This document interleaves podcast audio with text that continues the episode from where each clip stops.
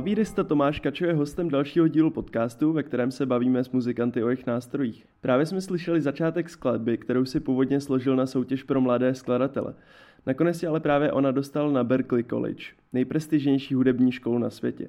Věříš na štěstí? Ano, věřím na štěstí a věřím v to, že štěstí je velmi důležitá součást naší cesty. Klavírista asi může se svým klavírem po koncertních síních cestovat jen těžko. Jak to řešíš?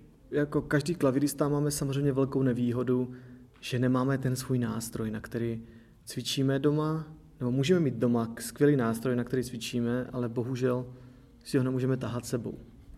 Takže mm, toto máme my klavíristi strašnou nevýhodu, že se musíme naučit velmi rychle adaptovat na onen nástroj v onem sálu, kde vystupujeme, nebo v oné místnosti, kde budeme vystupovat. Takže to je velmi velká nevýhoda, protože každý klavír je úplně jiný. Čím se můžou takové klavíry lišit? Klavíry se můžou lišit, uh, na, co, co je největší vlastně uh, nejstěženější uh, odlišnost je úhoz. úhoz. Protože vy můžete být zvyklí na něco, na klavír, na který se hraje velmi lehce. To znamená, když máš klávesu, tak ten tón se vyloudí velmi rychle. A pak můžete přijít do sálu, kde je klavír, který je takzvaně velmi těžký. To znamená, že musím vynaložit daleko víc síly, aby se mi něco z toho klavíru vlastně do, do, do, dostalo. Co je třeba pro tenhle nástroj specifické? Pro tenhle nástroj je specifické, mm, je to právě ta, je ta barva, barva toho klavíru, toho, toho tónu. Mm, paradoxně se tomu jako, říká se tomu barva a já já vidím jako ty barvy, barvy jako, mm, jako barvu, jako barvu. Nejenom jako barvu tónu, ale jako barvu červená, modrá. Tak eh, tenhle právě klavír eh, pro mě má barvu takovou, bych řekl, uh, oranžová, oranžová a trochu vlastně mm, tmavší oranžová, trochu, takový grapefruit, trochu takový starší grapefruit barva.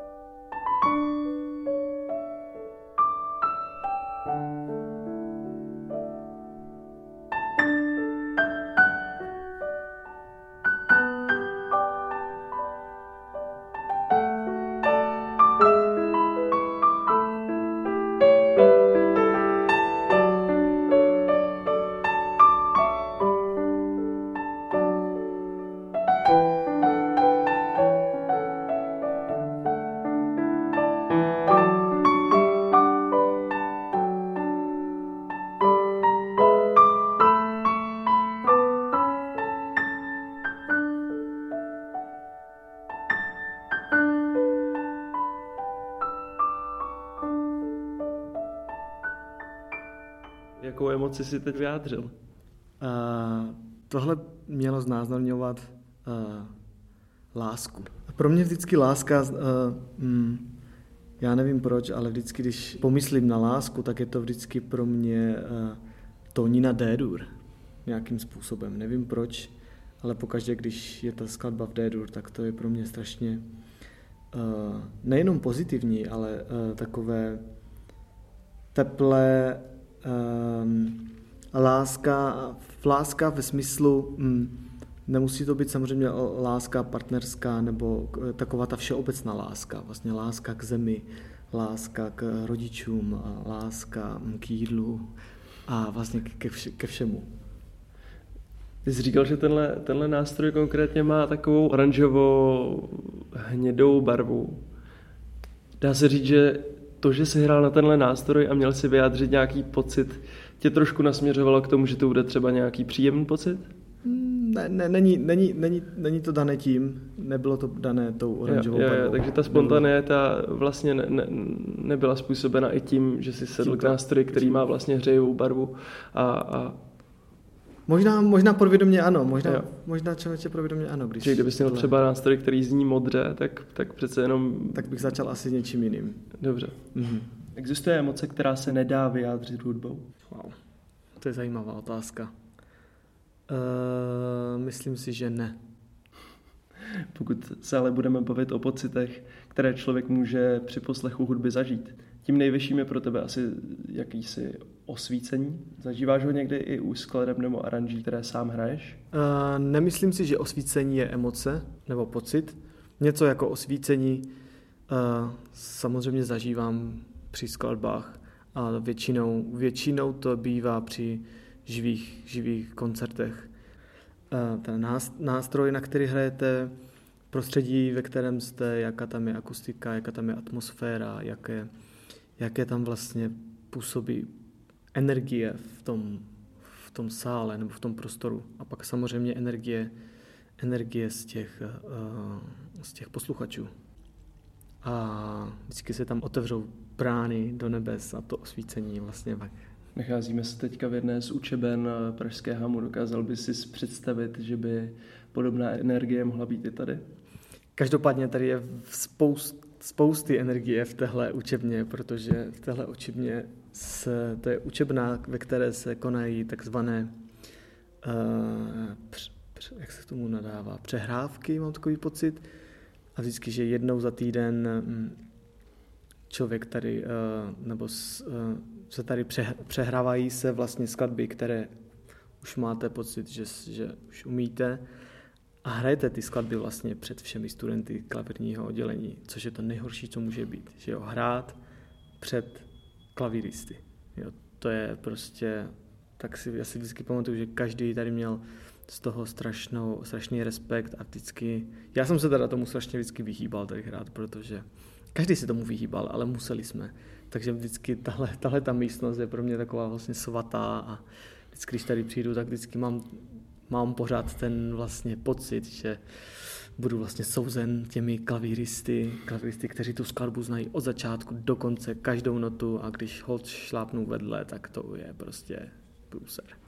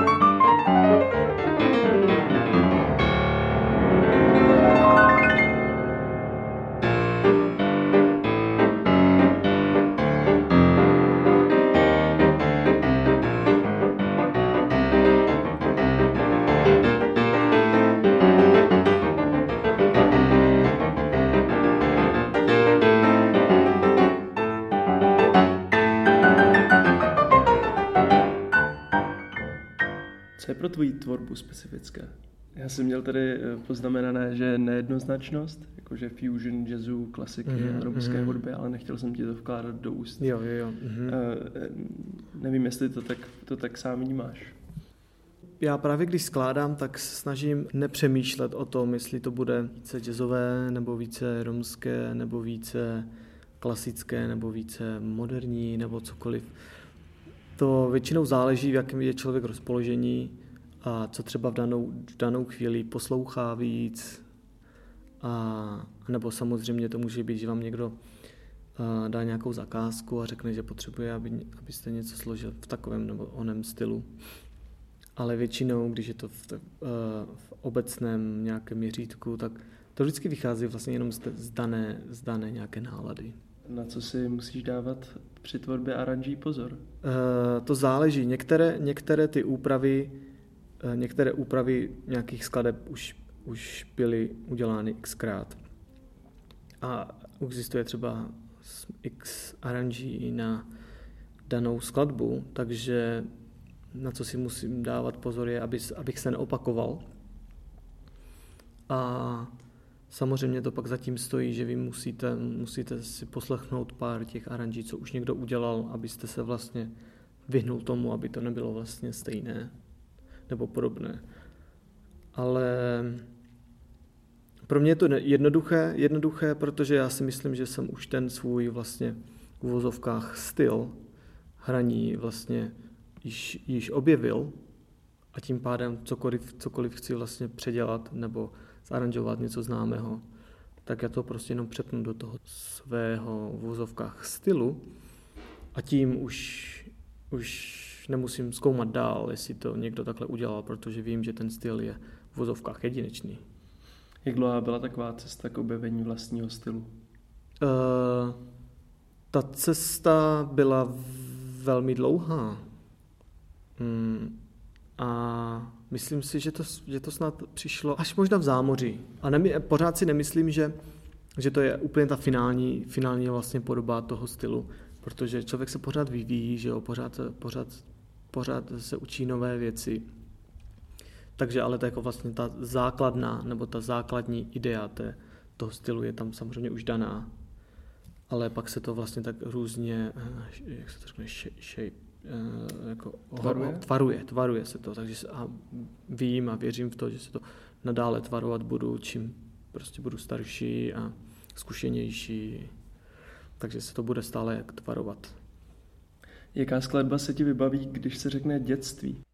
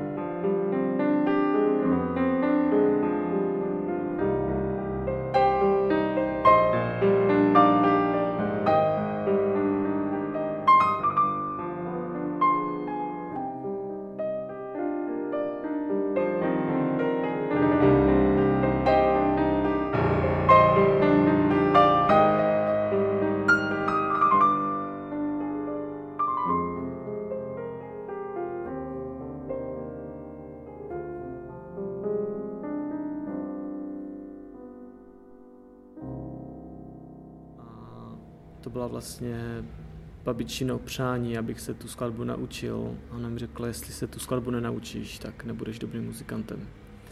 A pak já jsem si ji teda naučil a, a pak jako naumřela, tak jsem jí zahrál tu skladbu na pohřbu. Teď máš za sebou vydání prvního uh, debitového alba My Home. Uh, vracíš se ve svých skladbách i k těmto chvílím? Ano, vracím se um, k dětství nebo k těmhle chvílím, které samozřejmě uh, ve mně, mě vytvořily moji osobnost. A právě tato skladba je i na mojem CDčku. Jak nahrávání v Hollywoodu probíhalo? Bylo to velmi náročné, protože já jsem velmi velmi uh, jak se to pinktlich, pinktlich velmi Puntíčkář. Puntíčkář, ano, jsem stra, eh, vel, jako strašný puntíčkář a nikdy nejsem spokojený s ničím a všechno musí být prostě tip-top. Kord, když děláte solo piano a samozřejmě nikdo tam s váma není, to znamená, dejme tomu jako nějaký uh, basista nebo bubeník nebo houslista, takže hm, nikoho nemůžete zdrbat, můžete, můžete, musíte zdrbávat jenom sám sebe. A bylo to nároč, náročné, to bylo velmi to bylo náročné v tom, že já si myslím, že jsem spíš lepší perf, um, performer, co znamená vlastně, když live, když vystupuju živě, a že mě to inspiruje víc a že mě to víc vlastně nakopne, abych prostě ten, to soustředění je daleko vyšší, bych řekl. A kdy, jenže když jste v tom studiu zavřený, máte jenom tam čtyři, čtyři zdi okolo sebe a vy tam prostě musíte vydat ze sebe to nejlepší a nechat se inspirovat nebo nechat se osvítit jen tak bez toho, aby tam někdo na vás působil nějakou energii, tak to bylo velmi náročné. Uh, ale jak se to, vím, že první den natáčecí den, to jsem měl 8 hodin, 8 hodin v tom studiu, tak jsem natočil snad dvě skladby jenom. Protože jsem se vždycky k tomu vracel a vždycky se mi tam něco nelíbilo. A byl jsem z toho strašně rozhorčený a myslel jsem, že skončím s klavírem, protože, protože neumím hrát na to piano. Protože jak to, že jsem za 8 hodin natočil jenom dvě skladby. Odnesl jsi z toho něco pozitivního? Ano, vlastně, protože v ten první den jsem natočil dvě a v ten druhý jsem natočil ten zbytek, což je sedm za ten samý čas. Takže co jsem se pozitivního, nebo co jsem se od toho vlastně naučil, bylo, mm, já jako osoba nemůžu být ten, kdo hodnotí, kdo by měl hodnotit tu, vlastně ten výkon, protože to bude, já jsem na sebe strašně přísný, takže vždycky, vždycky nám něco najdu. Vždycky tam prostě něco bude, něco, co se mi nebude líbit. Takže by to měl být vždycky někdo jiný, kdo by to měl hodnotit nějakým způsobem zpětně. A když ještě odbočím, měl jsi tam ani ve studiu si neměl jako nějaký svůj dovezen nástroj. Byl, byl tam nějaký, nějaká studiovka, která... Ne, ne, ne, ve studiu jsem, uh, ve studiu oni samozřejmě měli piano, ale ten, to se mi nelíbilo, a takže já jsem si objednal funglnové piano z, ten, z, z, z obchodu. Zapůjčil jsem si ho na dva dny a to byl taky, um, než jsem si ho šel vlastně vybírat, tak, um, tak v tom vlastně showroomu tam by to piano znělo fantasticky. A pak mi, ho, pak mi ho přivezli do toho studia a tím, jak se to převáží a je tam jiná vlhkost a jiná akustika a jiné, eh, jiná teplota, tak to piano potřebuje nějaký čas, aby si vlastně sedlo a aby, aby, nasál, aby se adaptovalo na ten prostor. A ty šel ze dne na den? Ano. Takže to piano pak v tom studiu znělo úplně jinak a hrálo úplně jinak. Ale tak pak hold nemáte na výběr, že? takže musíte, musíte se adaptovat. A za ty dva dny si nestačilo sednout, nebo ten druhý den si byl spíš ty už usazen v tom studiu? Že to Nestačil. Ty dva dny nestačily na to, hmm. aby on si to piano usedlo. A kde, kde člověk může tvoje album najít? Moje album můžete najít na iTunes, Apple Music, eh, Spotify, Google Play a všechny tyhle ty online platformy. A, a taky na mojich webovkách, kdyby někdo měl zájem o fyzicky, fyzické, fyzické album. Super, já mám poslední otázku. Jak se máš? Mám se fantasticky. Já ti děkuji za rozhovor. Díky. Není zač, děkuji.